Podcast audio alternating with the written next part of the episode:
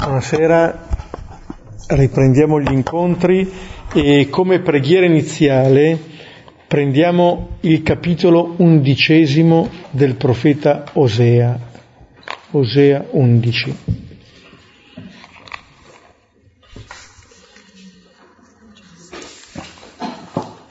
Sono undici versetti anche del capitolo.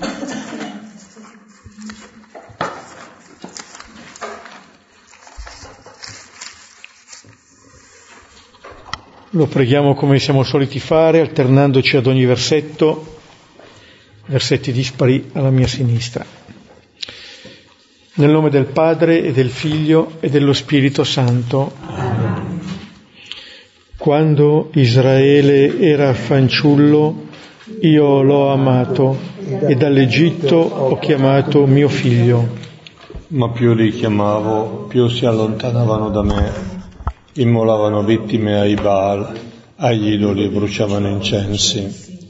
A Efraim io insegnavo a camminare tenendolo per mano, ma essi non compresero che avevo cura di loro. Io ritraevo con legami di bontà, con vincoli d'amore. Ero per loro come chi solleva un bimbo alla sua guancia mi chinavo su di lui per dargli da mangiare. Non ritornerà al paese d'Egitto, ma Assur sarà il suo re, perché non hanno voluto convertirsi. La spada farà strage nelle loro città, spaccherà la spranga di difesa, l'annienterà al di là dei loro progetti. Il mio popolo è duro a convertirsi, chiamato a guardare in alto, nessuno sa sollevare lo sguardo.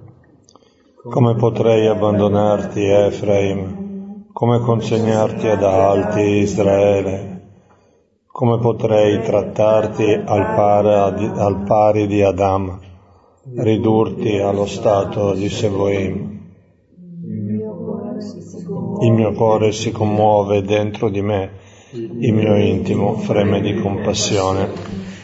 Non darò sfogo all'ardore della mia ira, non tornerò a distruggere Efraim, perché sono Dio e non uomo, sono il Santo in mezzo a te e non verrò da te nella mia ira. Seguiranno il Signore ed egli ruggirà come un leone quando ruggirà, accorreranno i suoi figli dall'Occidente. Accorreranno come uccelli dall'Egitto, come colombe dalla Siria, e li farò abitare nelle loro case, oracolo del Signore. Gloria al Padre e al Figlio e allo Spirito Santo, come era nel principio e ora e sempre, nei secoli dei secoli. Amen. Ecco un capitolo in cui eh, sono richiamati alcuni dei temi anche dei termini che stiamo vedendo nel capitolo tredicesimo di Giovanni e forse possiamo leggere anche in, questa, eh, in questo ricordo, in questo richiamo di, del Signore con Israele anche la storia del Signore con i suoi discepoli, la storia del Signore eh, con ciascuno di noi. La prima cosa che viene eh, detta è eh, che il Signore l'ha amato, così come cominciava il capitolo 13 di Giovanni dopo aver amato i suoi che erano nel mondo, li ha mossi al compimento, li ha mossi alla fine. Questo è appunto la, la prima, la verità eh, fondante della vita di ogni discepolo del Signore. Ecco, e, e questo eh, ritrovarci anche noi figli nel figlio, eh, dall'Egitto chiamato mio figlio. Proprio l'amore di questo padre eh, che, che si rivela nell'amore verso il figlio e poi l'esperienza che questo amore eh, non è, fa fatica a essere accolto, fa fatica ad essere compreso. l'abbiamo visto anche con, eh, ehm, con Pietro, ma eh, vedremo anche le nostre incomprensioni, il non accorgerci che il Signore si prende cura, si è, ah, si è preso cura di loro. Poi c'è questa espressione eh, mi chinavo su di lui per dargli da mangiare, eh, mi sembra che possa richiamare un po' da un lato il chinarsi da parte di Gesù anche nel gesto della lavanda dei piedi e insieme in quella cena anche il dar da mangiare, facendoci vedere come noi ci nutriamo eh, di questo amore, di questo Dio che si china su di noi. E di fronte a questo però di nuovo la fatica a convertirsi. Non hanno voluto convertirsi, il mio popolo è duro a convertirsi. E dicevamo già che la conversione, la prima vera conversione, quella fondamentale, non è una conversione a livello di nostri comportamenti, quella se viene, viene dopo.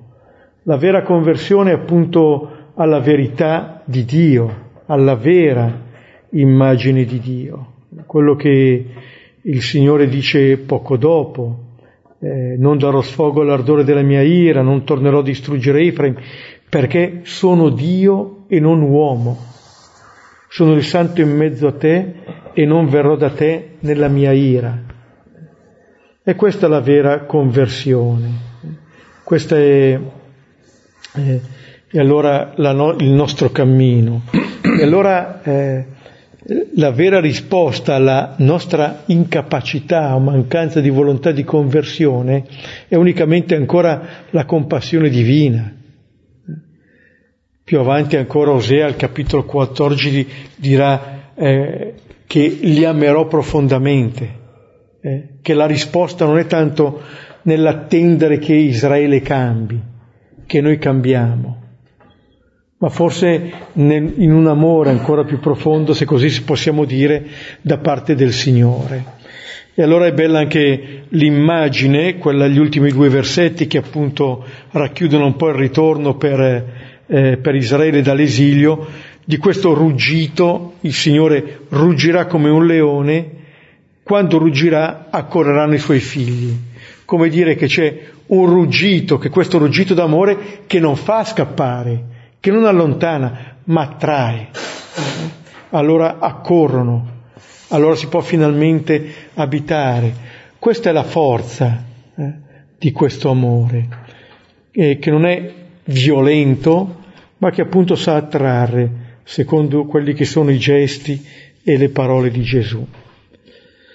E allora con questi versetti di Osea ci prepariamo a leggere i versetti di Giovanni 13 da 21 a 32.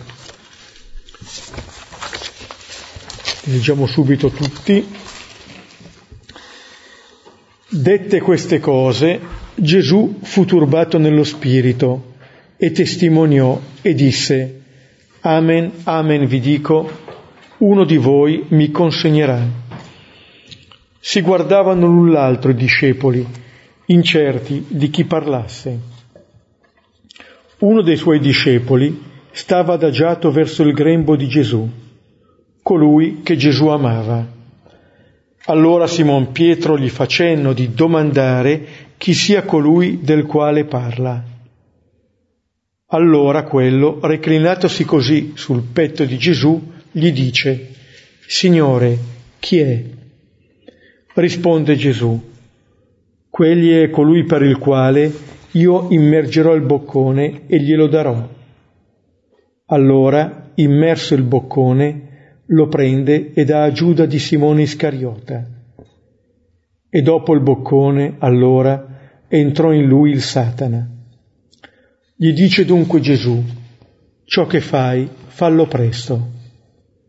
Ma questo nessuno dei commensali capì perché glielo avesse detto. Alcuni pensavano infatti, poiché Giuda aveva la cassa, che gli dicesse compera ciò di cui abbiamo bisogno per la festa, o di dare qualcosa ai poveri.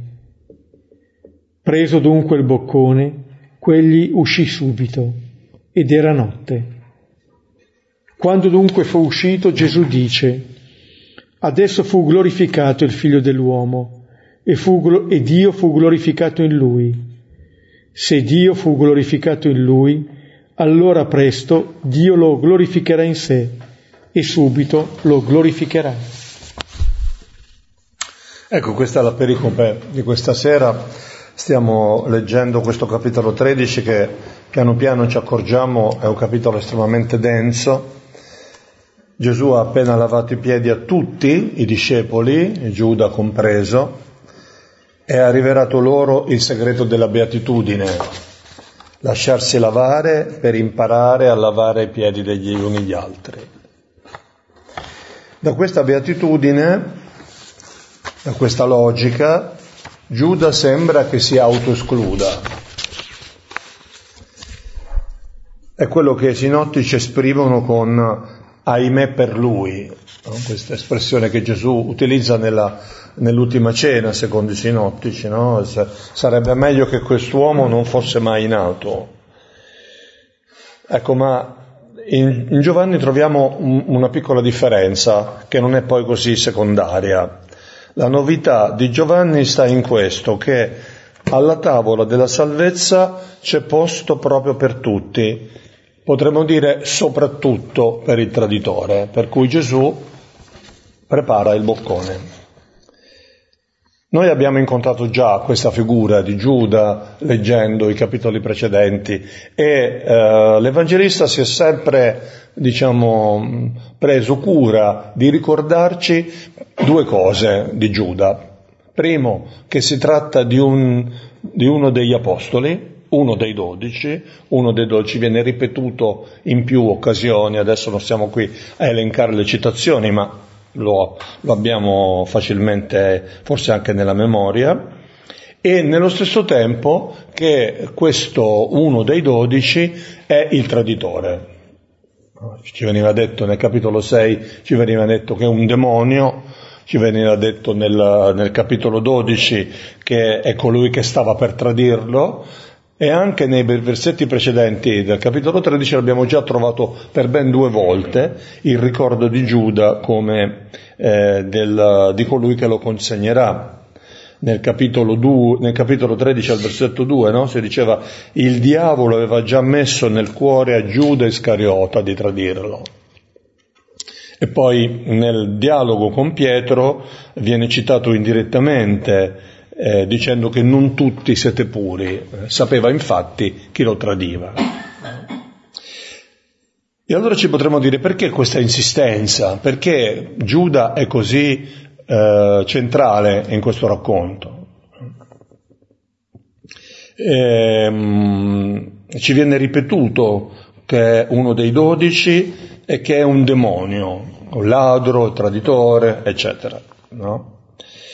Eh, in un certo senso si potrebbe dire che questa, questa, sottolineatura continua della figura di Giuda assomiglia un po' alla, al modo con cui i sinottici parlano in generale, non soltanto di Giuda, ma anche degli altri apostoli. No? Voi avete notato che praticamente sempre gli apostoli ci fanno, fanno figure non, non, particolarmente brillanti nel confronto con Gesù, sia nel dialogo con Gesù, nell'incontro con Gesù, ma anche quando sono tra di loro, che cosa fanno gli apostoli tra di loro? Parlano sempre sul problema qual è, chi è più grande, no? come, come sappiamo. Ecco, come mai avviene questo? Cioè, come mai gli evangelisti sono così, eh, diciamo, cattivi vogliamo dirla in questo modo, nei confronti degli apostoli, nei confronti eh, di, di, coloro che Gesù ha scelto. Eh, ci sono tante interpretazioni di questo, soprattutto sulla figura di Giuda, diverse letture. Evidentemente noi qui non dobbiamo, non siamo chiamati a presentarvi tutte le, le, possibili ipotesi, noi scegliamo una pista di lettura, ehm, e cioè che sostanzialmente un po' anche nella linea di quello che prima Beppe diceva, con questa insistenza gli evangelisti vogliono dirci che il Signore è venuto proprio per quelli che sono così, cioè proprio per quelli che sono come Giuda, che sono come gli apostoli. Cioè non è un modo per denigrare gli apostoli, è un modo per valorizzare la buona notizia. Un modo per mettere al centro la rivelazione dell'amore di Dio per noi. Noi sappiamo che Dio da sempre, da tutta la storia della salvezza, va incontro, va cercando l'essere umano. E quale essere umano se non il figlio perduto? Più di ogni altro, no? E d'altra parte questa insistenza serve a noi per riconoscerci figli perduti, perché solo se noi ci riconosciamo perduti possiamo accogliere l'abbraccio gratuito del Padre, cioè la vita nuova che Dio ci offre. In Giuda in qualche modo è rappresentato in maniera condensata il mistero del male, che coinvolge e riguarda ciascuno di noi Ciascuno di noi è insieme il discepolo e il traditore. Per questo la figura di Giuda ci dà un po' fastidio, è un po' imbarazzante, no? Perché in qualche modo ci riguarda. Potremmo dire Giuda sono io. In lui non solo mi posso identificare, ma vedere anche condensata la tragedia dell'essere umano che tradisce, da una parte, e la buona notizia di Dio che lo ama e lo continua ad amare, come vedremo. Il rischio della libertà, che potrebbe perderlo, è l'annuncio della buona notizia. Proprio per te che riconosci di non farcela, proprio per te che ti, che ti consideri perduto, è venuto il Signore. E finché non arriviamo a questa comprensione, in fondo non possiamo accogliere la buona notizia. Come si può riempire un bicchiere già pieno? Come si può salvare chi, tutto sommato, ritiene di non averne poi tanto bisogno? Sì, sì, io sono un peccatore, sì, certamente, sì, ho bisogno della grazia di Dio, però non sono mica un assassino, non sono mica un pedofilo, non sono mica mafioso, no? Cioè, ci mettiamo in una posizione no? un, po', un po' diversa, no? In realtà da questi racconti, da questa insistenza, noi capiamo che è necessario arrivare a identificarsi in Giuda, proprio perché ci riconosciamo sempre perduti, possiamo essere sempre salvati. È un'esperienza che continua nella nostra vita, non è un'esperienza, un'esperienza da fare una volta per tutte.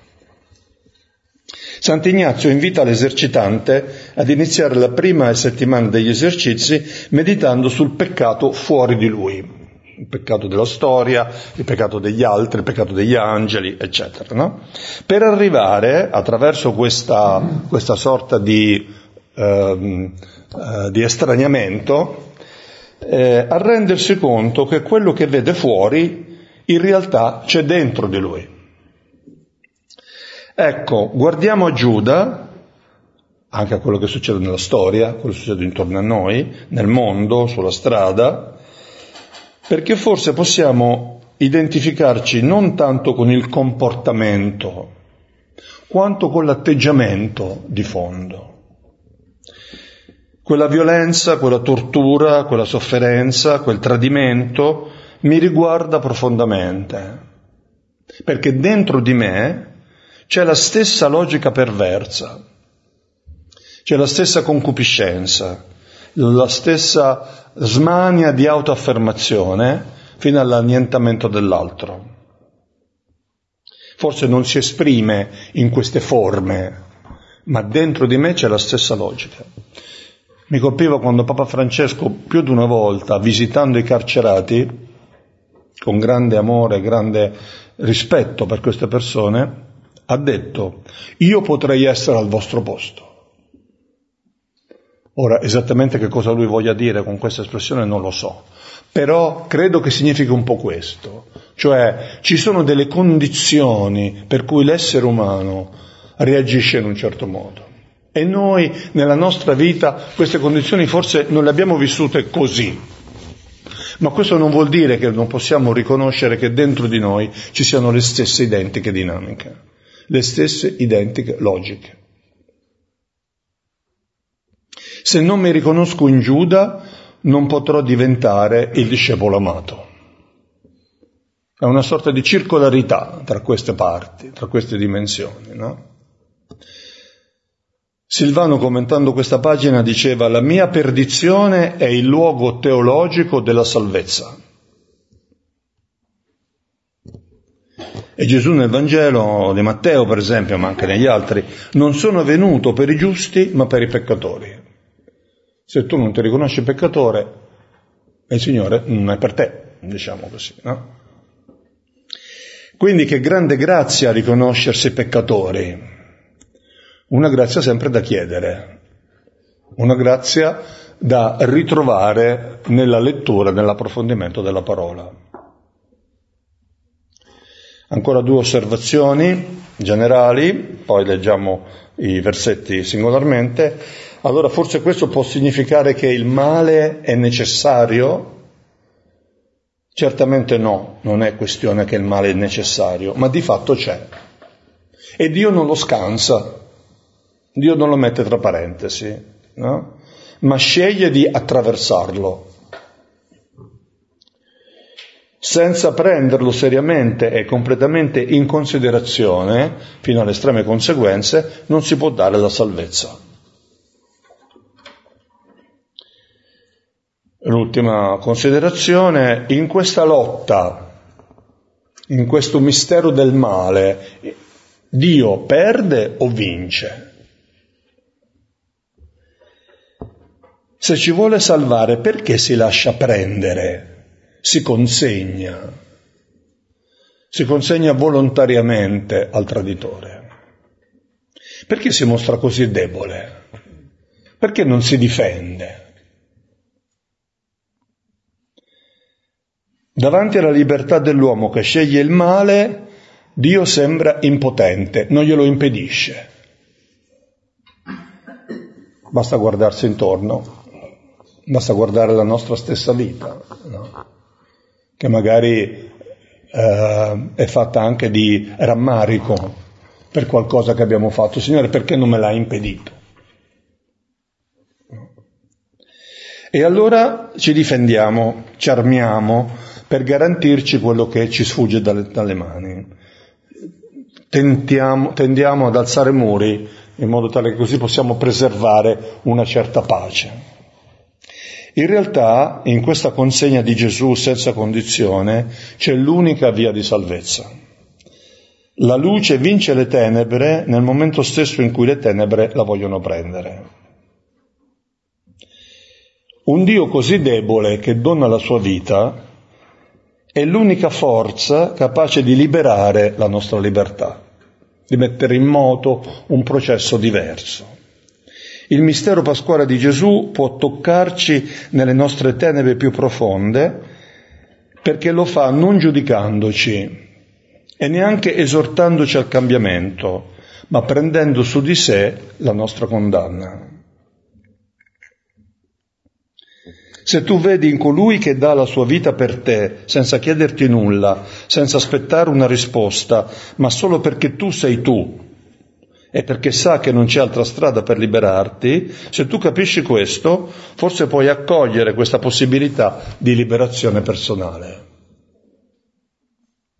Una volta un giovane in un incontro diceva ma se durante una battaglia, io dovessi essere in una battaglia, e un mio compagno soldato come me eh, capisce che potrei essere ucciso, si mette in mezzo e muore al mio posto.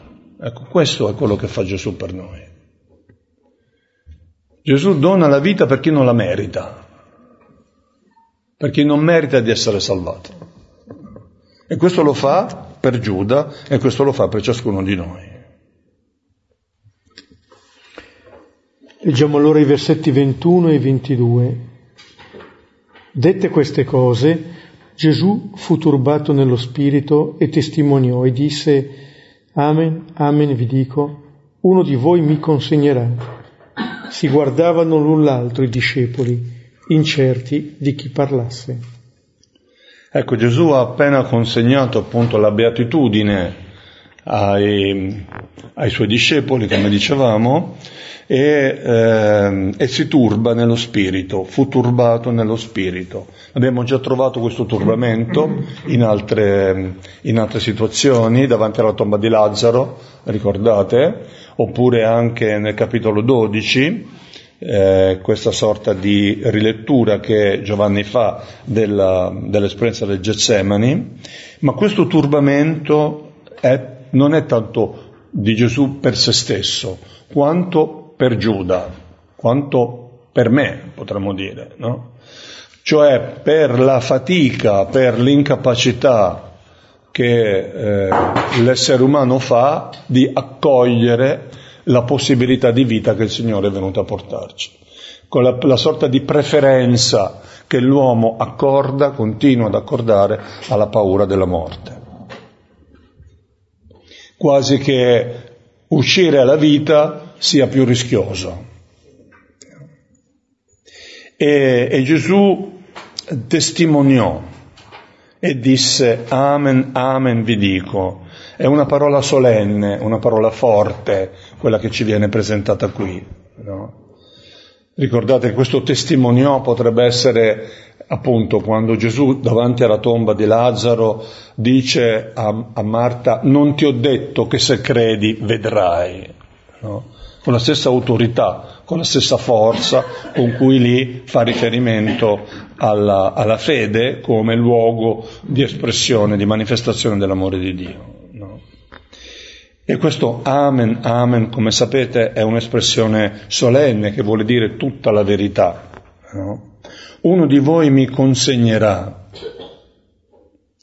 Gesù è questo testimone fedele, è questo che eh, sarà capace di testimoniare la verità davanti a Pilato, come, come Giovanni ci ricorda, no? Eh, ebbene, eh, lui si consegna nelle nostre mani. Uno di voi mi consegnerà, ma come abbiamo già ricordato e come eh, vediamo nella scena del boccone in modo particolare, come vedremo tra poco, è Gesù stesso che si consegna.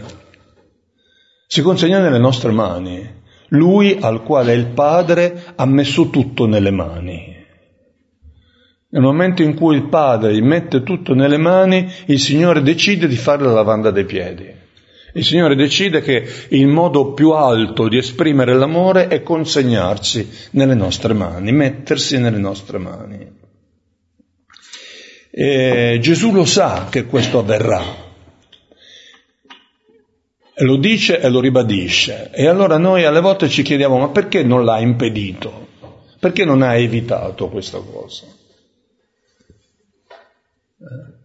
Eh, qui rimane una grande domanda perché da una parte c'è il mistero del male, appunto come dicevo prima, che si manifesta, dall'altra anche la sua piena libertà di donarsi per amore, il suo grande desiderio di dare la sua vita per noi, per amore. Certo, questo vuol dire che eh, Giuda, chiamiamolo Giuda, ma poi in realtà appunto avevo detto ciascuno di noi, eh, si perderà, eh, non accoglierà questo dono, certo che c'è questo rischio, c'è questo rischio. Ma come avrebbe potuto o come potrebbe accogliere questo dono se non nella libertà? Se il Signore l'avesse impedito, lo avrebbe costretto in qualche modo. E i discepoli si guardano l'un l'altro, incerti di chi parlasse. Si guardano l'un l'altro, si rispecchiano l'uno nell'altro, si vedono l'uno nell'altro, eh, nel tentativo di uscire, uscire da questa situazione. Nel, nel Vangelo di Luca si dice che subito dopo la comunione, eh, nell'ultima scena, i discepoli discutono su chi è più grande, un modo per uscire da quella situazione, uscire da questo imbarazzo. Io sono diverso da te, io non sono come te, io non sono come Giuda, io sono altro, sono più grande, non appartengo a questa logica. No? Ecco, eh, la grazia qui è quello di poter arrivare a dire sono io, senza senso di colpa e liberi, liberi da se stessi, liberi dalle nostre aspettative, dai nostri tentativi di giustificarci o di autosalvarci.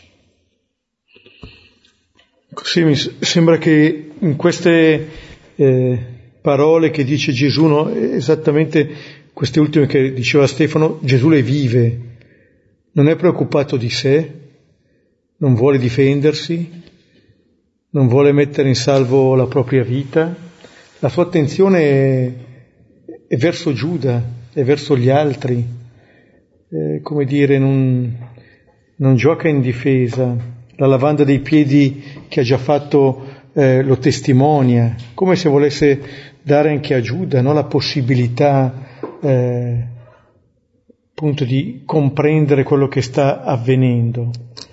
E d'altra parte questo sguardo dei discepoli l'uno con l'altro, appunto, fa vedere che anche questa comunità che Gesù sta facendo nascere è sotto il segno della fallibilità. Eh? Perché da un lato uno guarda fuori, cercando di vedere chi può essere, ma dall'altra parte si sente guardato e questo eh, cioè nella, ehm, nella chiesa di Santa Cristina in Val Gardena dove andavo a celebrare la messa della domenica sera, qualche minuto prima ci si prepara lì in fila con i chierichetti e di fronte c'è un rilievo in legno dove c'è la scritta in latino, eh, in verità, in verità vi dico, uno di voi mi tradirà.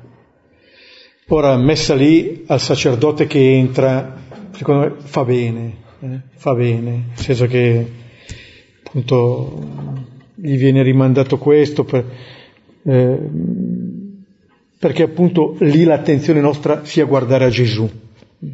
Ecco. Versetti da 23 a 25 uno dei suoi discepoli stava adagiato verso il grembo di Gesù, colui che Gesù amava. Allora Simon Pietro gli fa cenno di domandare chi sia colui del quale parla. Allora quello, reclinatosi così sul petto di Gesù, gli dice, Signore, chi è?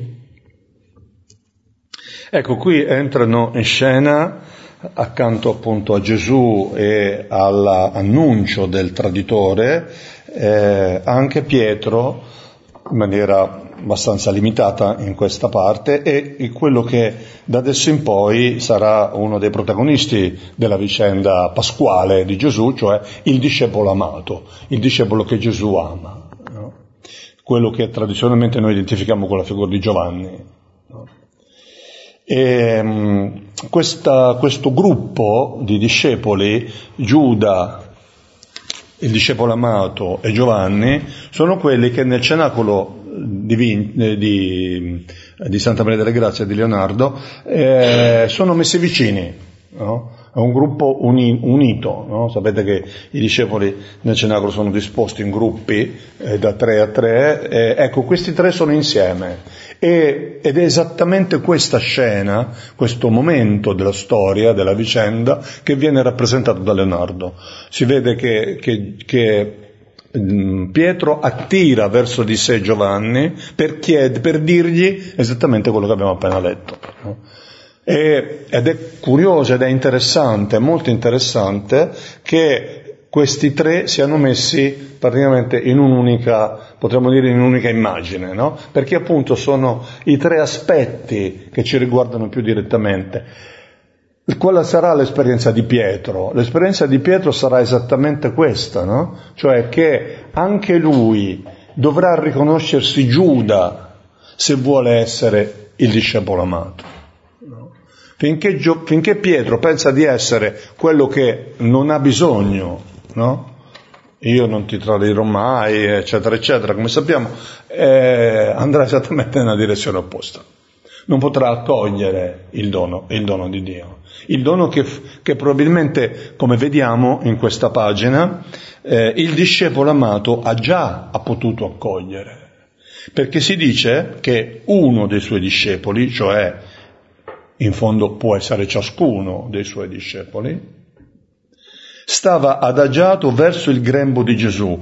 Sono le stesse parole che si usano nel prologo per parlare del verbo rivolto verso il Padre. Come il verbo di Dio è sempre rivolto verso, verso Dio, verso il Padre, come ci dice appunto all'inizio del Vangelo di Giovanni, così qui il discepolo è rivolto verso Gesù. È rivolto verso Gesù, non verso se stesso, né verso il suo possibile fallimento. Potrebbe anche essere uno dei colui che lo tradirà, ma non è importante, perché l'importante è essere rivolti verso, verso Gesù. Questa è la cosa veramente importante. Questo è quello che fa la differenza nella vita. Perché appunto tutti siamo dei traditori, no? Colui che Gesù amava è colui che sarà accanto a Gesù per tutto il racconto, come dicevo, no? fino alla resurrezione e fino a dopo l'esperienza del capitolo 21 ancora ritroveremo il discepolo amato. E può essere protagonista di questa vicenda pasquale esattamente perché Gesù lo ama, perché sa che Gesù lo ama, per questo è protagonista, non perché è particolarmente virtuoso, particolarmente forte, particolarmente dotato o intelligente. No? E, eh, e, da adesso in poi Simon Pietro eh, medierà la sua relazione con il Signore attraverso la presenza di questo discepolo amato. E allora ecco qui la prima situazione, cioè Pietro che fa cenno di domandare chi è colui del quale parla, no? Eh, sembra quasi che Pietro sia un po' preoccupato di questa situazione, per questo chiede l'aiuto e il sostegno del discepolo amato, eh, mentre forse invece il discepolo amato non ha questa preoccupazione, no? non, è, non, è, su questa linea. No? Chi vive già di questo amore può sapere, può comprendere, e allora quello si fa ancora più intimo, allora quello reclinandosi così sul petto di Gesù, vicino, intimo. È intimo a Gesù perché Gesù si è fatto intimo a lui, perché Gesù gli ha lavato i piedi, perché Gesù gli è venuto incontro. Qui vediamo il compimento della beatitudine, come dicevamo, no? E gli dice, Signore, chi è? Questo discepolo può chiedere, può porre questa domanda a Gesù perché essendo verso Gesù non ha paura, qualunque sarà la risposta di Gesù. Anche se dovesse dire sei tu, non ha paura di questo, perché appunto, come dicevamo, è rivolto verso Gesù. Versetti da 26 a 27. Risponde Gesù. Quegli è colui per il quale io immergerò il boccone e glielo darò. Allora, immerso il boccone, lo prende e dà a Giuda di Simone Iscariota. E dopo il boccone, allora, entrò in lui il Satana. Gli dice dunque Gesù, ciò che fai, fallo presto. Ecco, qui abbiamo, eh, la, si concentra la nostra attenzione su questa scena del boccone. Questa parola boccone viene ripetuto ben quattro volte, qui tre e poi subito dopo nel versetto, nel versetto 30 di nuovo ritroveremo la stessa espressione. Questo boccone immerso, questo boccone, per, immer, per il termine, per la parola immerso, si usa lo stesso verbo del battesimo. Ehm, anche qui diverse interpretazioni, il boccone, che cos'è l'Eucaristia, non è l'Eucaristia. Eh, a, a, me sembra, appunto, seguendo un po' quello che ci, che ci ha insegnato Padre Silvano, che il riferimento è a Gesù stesso. Questo boccone infatti è un'immagine di Gesù, così come il catino nella lavanda dei piedi è un'immagine di Gesù, il boccone che è un'immagine di Gesù. Gesù che è immerso in questo battesimo che è la, l'esperienza pasquale, no? e, e quindi Gesù si dà a Giuda, si dona a Giuda. Il riferimento potrebbe essere eucaristico, potrebbe anche non necessariamente essere eucaristico, perché per l'ospite importante, il padrone di casa fa esattamente questo, questo, questo gesto, no? di immergere il pane o comunque eh, un alimento nella, nella, eh, nella salsa, nel, nel, sugo, quello che sia, e di darlo all'ospite importante. No? Quindi il desiderio di Gesù di avere una relazione con Giuda, di continuare a tenere questo legame con Giuda di metterlo di nuovo in condizioni di capire. La libertà di Gesù è così profonda che appunto si occupa esclusivamente di Giuda, senza nessun tipo di risentimento, senza nessun tipo di autodifesa, senza nessun tentativo di giudizio, lasciando pienamente a Giuda la possibilità di decidere che cosa fare. Qui eh, ritroviamo anche il riferimento al Salmo 41, al versetto 10, no? in cui si dice colui che mangia con me il mio pane ha alzato contro di me il suo piede, il suo calcagno, il suo piede. No? Questo piede, appunto, è riferimento anche alla lavanda dei piedi di, di poco prima. No? Lo prende e lo, già, e lo dà a Giuda di Simone Iscariota. Giuda che rappresenta, anche il suo nome stesso, rappresenta il popolo santo di Dio, rappresenta i giudei. Simone che rappresenta Pietro. Vedete che qui appunto Giovanni gioca, come alle volte fa, con i livelli del, del, di, di, possibile lettura, no? di possibile interpretazione. No? L'estrema possibilità Gesù accetta pienamente la passione, quindi non solo si mette a servizio, no? io sono in mezzo a voi come colui che serve, ma dà se stesso, questo boccone. No? E dopo il boccone, allora entrò in lui il Satana. Eh, ci muoviamo qui su un crinale, in un certo senso potremmo dire che Giuda qui vive l'ultima tentazione dell'uomo. A chi darà ascolto Giuda? Darà ascolto al Satana o darà ascolto al boccone che sta ricevendo? Perché tutti e due sono dentro di lui. È l'estrema, è l'estrema tentazione.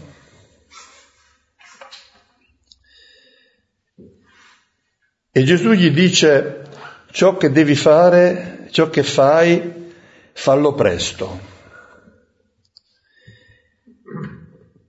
E cioè il, il, Signore qui si consegna totalmente nelle mani di Giuda, no? Il male si vince arrendendosi liberamente adesso al male per amore. È il tempo decisivo, è, è giunta l'ora, no? Dicevamo appunto che il male non è necessario per il bene, ma c'è. E come si vince? Portandolo su di sé. E questo ne fa un bene ancora più grande, no? Questo è quello che Paolo dice, San Paolo dice quando parla di gloriarsi della croce. Noi possiamo gloriarci della croce, perché è proprio questo male più grande, questo male peggiore che ha portato un bene più grande per noi, ci ha portato alla vita. Sì, volevo sottolineare appunto il, questa, la risposta di Gesù alla domanda, eh? la domanda chi è? Sarebbe stato semplice fare il nome, ma Gesù avrebbe portato così eh, l'attenzione su Giuda come se fosse diciamo, il cattivo di turno. Invece cerca di, vedere, di fare in modo che l'attenzione del discepolo amato vada su Gesù. È colui per il quale io intingerò il boccone e glielo darò. Come dire, se nella domanda che aveva fatto Pietro c'era la, una volontà, un desiderio di condanna, la risposta di Gesù dice è colui per il quale io do la vita. Allora è quasi un invito ad arrivare a Giuda attraverso gli occhi di Gesù. Non basta più guardarsi direttamente tra discepolo e discepolo. In un certo senso ogni nostra relazione è così invitata a passare attraverso quella che è la mediazione di Gesù, cioè quella persona come la vede lui. Ed è quella che il discepolo amato può far sua. Versetti 28-29, ma questo nessuno dei commensali capì perché glielo avesse detto. Alcuni pensavano infatti, poiché Giuda aveva la cassa, che gli dicesse compra ciò di cui abbiamo bisogno per la festa o di dare qualcosa ai poveri. Queste sono le classiche, diciamo, ehm, ehm, le classiche modalità con cui Giovanni parla della relazione non, non, lineare tra Gesù e i suoi discepoli. No? Spesso non si capiscono i livelli, i livelli non sono congruenti, no? Gesù parla a un livello, loro si muovono su un altro livello. Ma qui c'è anche qualche cosa di più. Nessuno dei commensali capì eh, qui è tutto concentrato in questa, in questa scena ristretta tra Gesù, Giuda e il discepolo amato. L'unico che capisce è il discepolo amato, perché è l'unico che ha ascoltato quello che sta succedendo, ha ascoltato realmente quello che sta succedendo. No? È la lotta eh, estrema, l'ultima lotta tra Gesù e il nemico, no? perché appunto Gesù sceglie di consegnarsi liberamente. Questa, quello che sta succedendo è chiaro, ma solo per chi entra in questa prospettiva. Giuda perché se ne allontana, il discepolo perché è rivolto verso Gesù. Mentre gli altri rimangono all'esterno, in tutti i sensi rimangono all'esterno. Um, fanno delle considerazioni abbastanza limitate, no? Pensavano infatti che poiché, Gesù, che poiché Giuda aveva la cassa, su questo adesso ritorneremo, gli, gli dicesse compra ciò di cui abbiamo bisogno o di dare qualcosa ai poveri. È quello che faremo noi. Noi al limite possiamo dare qualcosa. Mentre qui non, ha, non, c'è bisogno di comprare niente per la festa, perché c'è Gesù, che è il vero agnello, e non c'è bisogno di dare nulla ai poveri, perché Gesù è il dono per tutti. Ma appunto i discepoli non sono coinvolti, rimangono esterni, no?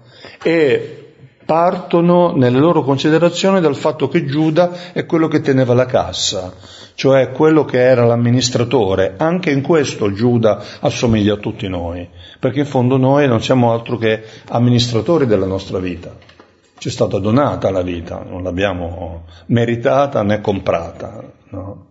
È un po' come l'amministratore, ogni amministratore fa un po' la cresta sul, su quello che amministra, no? l'amministratore disonesto Esisterà un amministratore onesto? Speriamo di sì, ma insomma.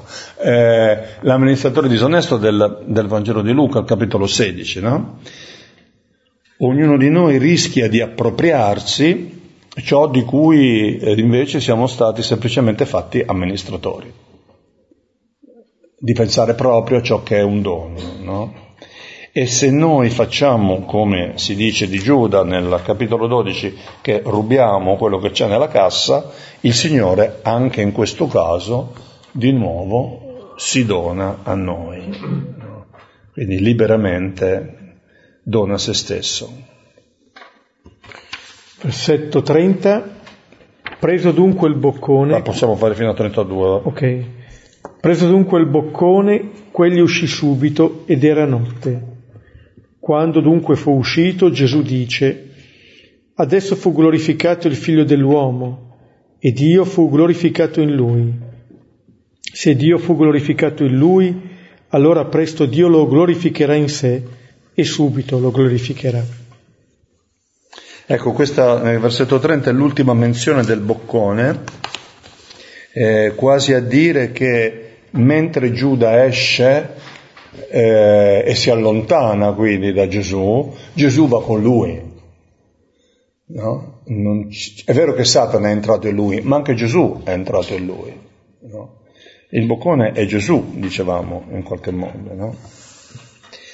Ed, ed egli esce subito quindi c'è una urgenza ma in questo caso non è l'urgenza del tradimento, bensì è l'urgenza del compimento.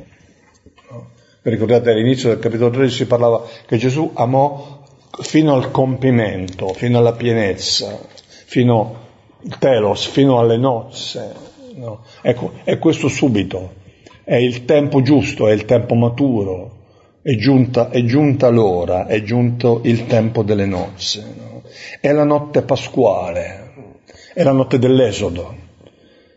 È la, notte, è la notte della lotta definitiva tra il male e il bene, tra il male che ci abita, che mi abita, dal, tra il male antico e il dono incondizionato di Dio. No? E, e, Gesù si getta in questa notte come l'agnello dell'Esodo che libera i prigionieri. È notte di morte e di resurrezione. E anche per Giuda, che è, come dice Sant'Agostino, Giuda stesso era notte, eh, è tutto notte, ebbene anche per Giuda c'è questa possibilità. È l'ora delle tenebre, ma Gesù attraversa queste tenebre. Come dicevamo, le tenebre non l'hanno vinto, no? Le tenebre non riescono a vincere la luce. E poi, quando fu uscito, Gesù dice adesso. È proprio questo fatto che, Gesù, che Giuda esce che dà compimento all'ora di Gesù. Quando? Quando? Adesso. No? C'è, una, c'è, una, sorta di identificazione tra i due passaggi, no? Proprio perché Giuda esce, allora si compie la glorificazione. Si vede con chiarezza fino a che punto Gesù ama. Nella notte si mostra la gloria. Ora inizia l'ora di Gesù, anzi si è già realizzata, si è già compiuta. No? Il mistero pasquale è il coronamento della missione di Gesù, è il senso ultimo della missione di Gesù. Eh, adesso fu glorificato il figlio dell'uomo in che senso fu glorificato? Si è consegnato a colui che non lo merita. Questa è la gloria di Dio. Mostrare sua, il suo amore per coloro che non lo meritano, per coloro che lo tradiscono, per colui, per coloro che lo tradiscono. No? E Dio fu glorificato in lui. Eh, Dio si è, eh, eh, si è glorificato in lui, si è compiaciuto in lui si è manifestato in lui. No?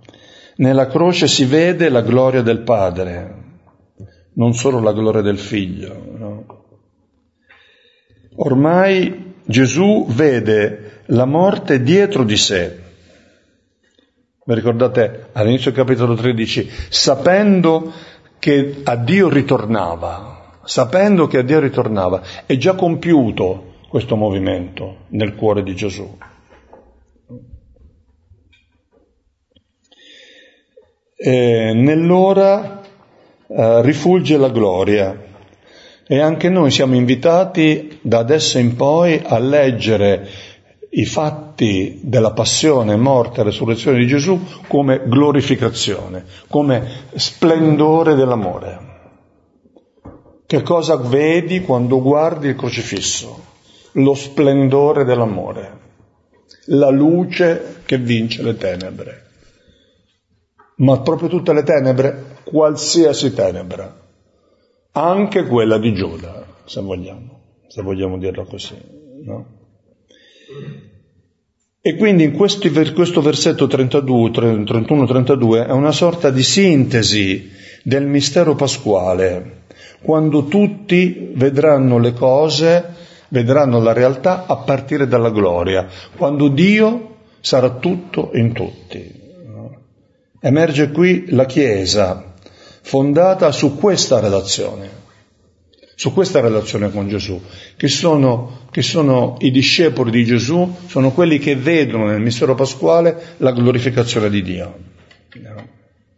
E, e lo glorificherà, e subito lo glorificherà questi verbi sono futuro, appunto, per indicare il compimento del mistero pasquale nella, nell'esperienza, appunto, della morte e resurrezione. No?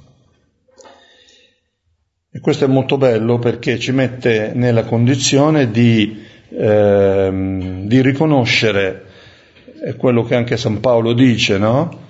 Eh, ora, indipendentemente dalla legge, si è manifestata la gloria di Dio nella lettera ai Romani. Come si è manifestata la gloria di Dio? Esattamente in questa esperienza del mistero pasquale vissuto in questo modo da Gesù. Ci fermiamo qui, possiamo rileggere il testo e poi condividere.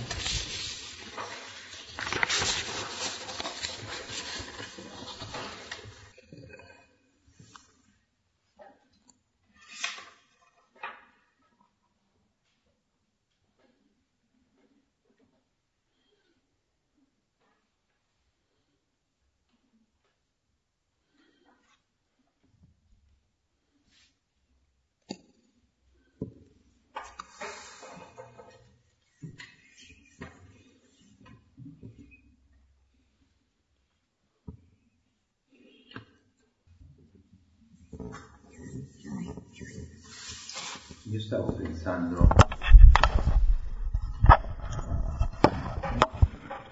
Ho pensato più volte al gesto del boccone, perché proprio quel gesto mi ha ricordato un po' l'Eucaristia, come se Giuda fosse stato il primo ad, ad avvicinarsi all'Eucaristia. Perché proprio quel boccone per indicarlo.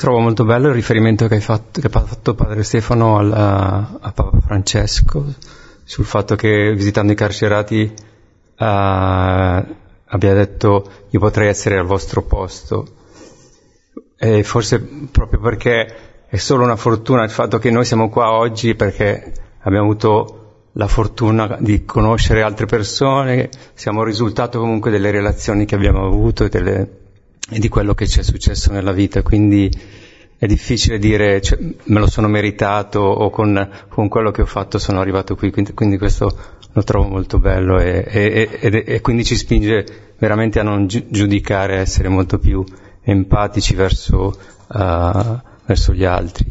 E l'altra cosa molto bella è quello che diceva, è riferimento a, a quello che diceva padre Beppe di, di vivere le, mm, che siamo invitati a, a vivere le, le, le, nostre relazioni passando attraverso Gesù e questo ci aiuta molto a, a non essere più, a non divorare più l'altro, a non essere più possessivi nei confronti dei, dei, dei, mm, degli altri. Cioè, se, fo- se, tenessimo veramente presente il Signore nelle nostre relazioni, forse eh, vivremmo le relazioni in modo più, po' più diverso.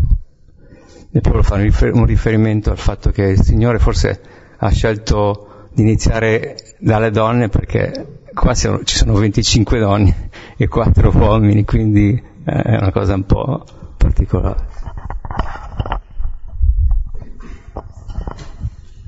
Io trovo utile, ma spesso si sente dire, io trovo utilissimo, si sente, scusa.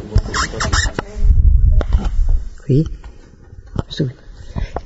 A me è molto servito sentirti dire che il discepolo amato potrebbe essere Giuda, ma per il solo fatto che guarda Gesù, per cui per me è una terapia. Grazie.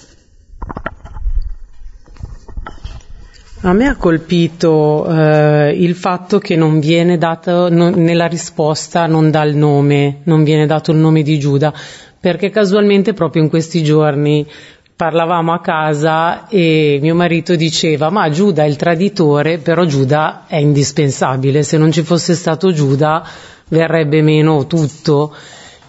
E ci pensavamo e dicevo, beh sì, però forse partendo dal presupposto che tutti siamo peccatori, chiunque avrebbe potuto tradire Gesù.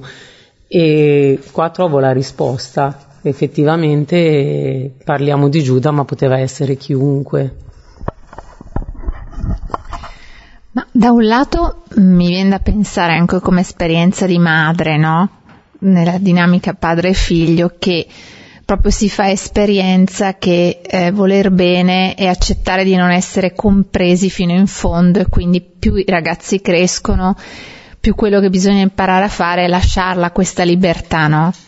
Voler bene no, anche quando cerchi di passargli il, il suggerimento, l'insegnamento eh, più, più, più, corretto per lui, poi c'è un punto dove ti devi fermare, più crescono proprio più fai esperienza che non c'è la parola, tu ci sei, cerchi di trasmettere tutto il senso che puoi trasmettergli, però c'è un punto dove ti devi fermare, perché altrimenti se non conservi quella libertà non otterresti comunque nulla e comunque non faresti veramente il suo bene. Dall'altro però rispetto ai quesiti che ponevi all'inizio mi viene da dire ma valeva veramente così tanto la nostra libertà? Cioè, ne, bisognava proprio arrivare a, a, questo punto, non c'era un'altra via. Ecco, questo è, cioè, se da un lato capisco il senso di amare conservando tutta la libertà della persona a cui vuoi bene, dall'altro mi domando se ci poteva essere comunque una via diversa da quella del consegnarsi completamente. Questo mi rimane come quesito sul male, no? Su, quando estendevi a temi un po' più ampi? È una buona domanda da custodire, è molto importante, molto importante.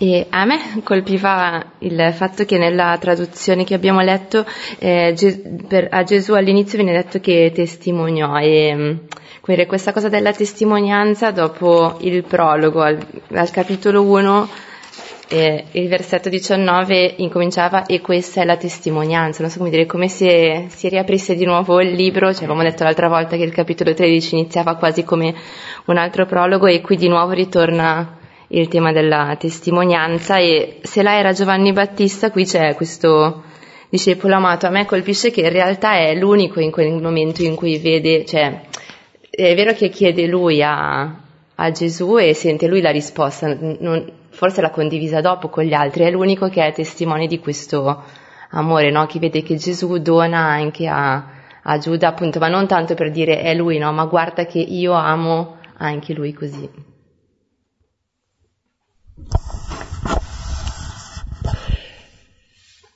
Stasera che mi ha colpito la figura di Giuda, perché adesso stavo proprio pensando, eh, dobbiamo davvero convertirci ad essere Giuda, perché quando uno dice così, tu rispondi Giuda sarai tu, io sono una brava persona, semmai un peccatore, perché già la parola peccatore la edulcoriamo molto, ma Giuda no, Giuda non posso accettare di esserlo. Quindi se io però non mi converto ad essere, a capire e ad essere Giuda, che sono Giuda, io non potrò mai accogliere fino in fondo la salvezza che mi viene donata. Quindi questa è una bella fatica, perché la fatica di, di, di convertirsi ad essere Giuda non è una cosa così scontata e facile. Eh? Cioè già ci costa fatica, ripeto, eh, eh, dire che siamo peccatori. Ma dirci che io sono Giuda, via, eh, ce lo stiamo dicendo stasera, ma il percorso concreto non è così semplice. Significa probabilmente tutta la mia vita che è orientata a comprendere questa cosa e più la comprenderò, più sarò in grado di accogliere, di comprendere la salvezza che mi viene donata, cioè di accogliere, di comprendere, di mangiare quel boccone che mi viene donato che mi viene donato tutte le domeniche, ma probabilmente non lo comprendo ancora fino in fondo, se fino in fondo non comprendo che io sono Giuda, che ha bisogno di questa salvezza. Sì, anche, perché c'è una cosa che mi stupisce molto, che sarà il primo che vedremo, perché ladri, prostitute e peccatori vi precederanno nel regno e lui è l'emblema di questo ladri, prostitute e peccatori. Più di così non si può fare. E quindi nella certezza lo troveremo là, nella gioia, questo che ti sconvolge ancora di più, che dopo aver fatto questa figura del cattivo, alla fine te lo ritrovi nella gioia.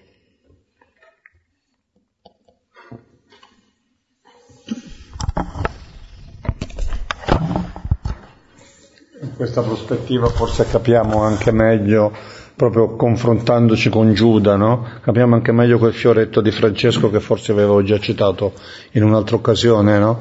in cui Masseo chiede a Francesco, Francesco perché tanta gente viene dietro di te? Tu non sei particolarmente bello, non sei particolarmente colto, non sei un teologo, non sei... perché tanta gente viene dietro di te? E Francesco risponde a Masseo, tanta gente viene dietro di me perché Dio non ha trovato nessuno più peccatore di me. Dio non ha trovato nessuno più peccatore di me. È esattamente una espressione plastica, diciamo, eh, come possono fare i fioretti, cioè che sono profondissimi e molto semplici nello stesso tempo, esattamente di questa condizione. No? Francesco si sente Giuda, si sente Giuda, per questo può accogliere la grazia. Sì. Sì, sì.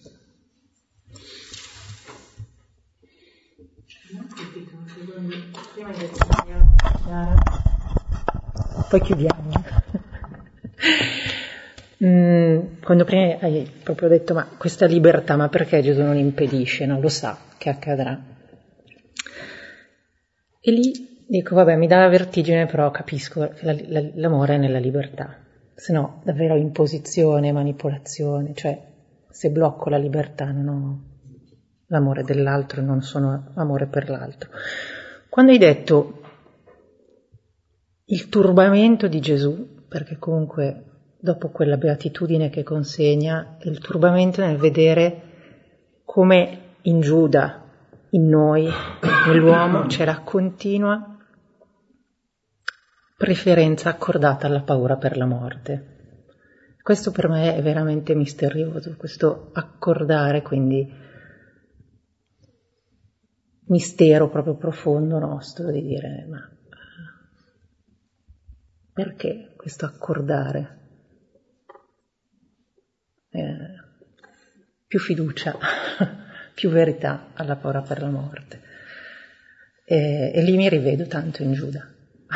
cioè, lì è una via proprio che mi porta a dire sì, lo capisco, cioè ci sono proprio dentro questa paura e quindi a questo perdono ricevuto.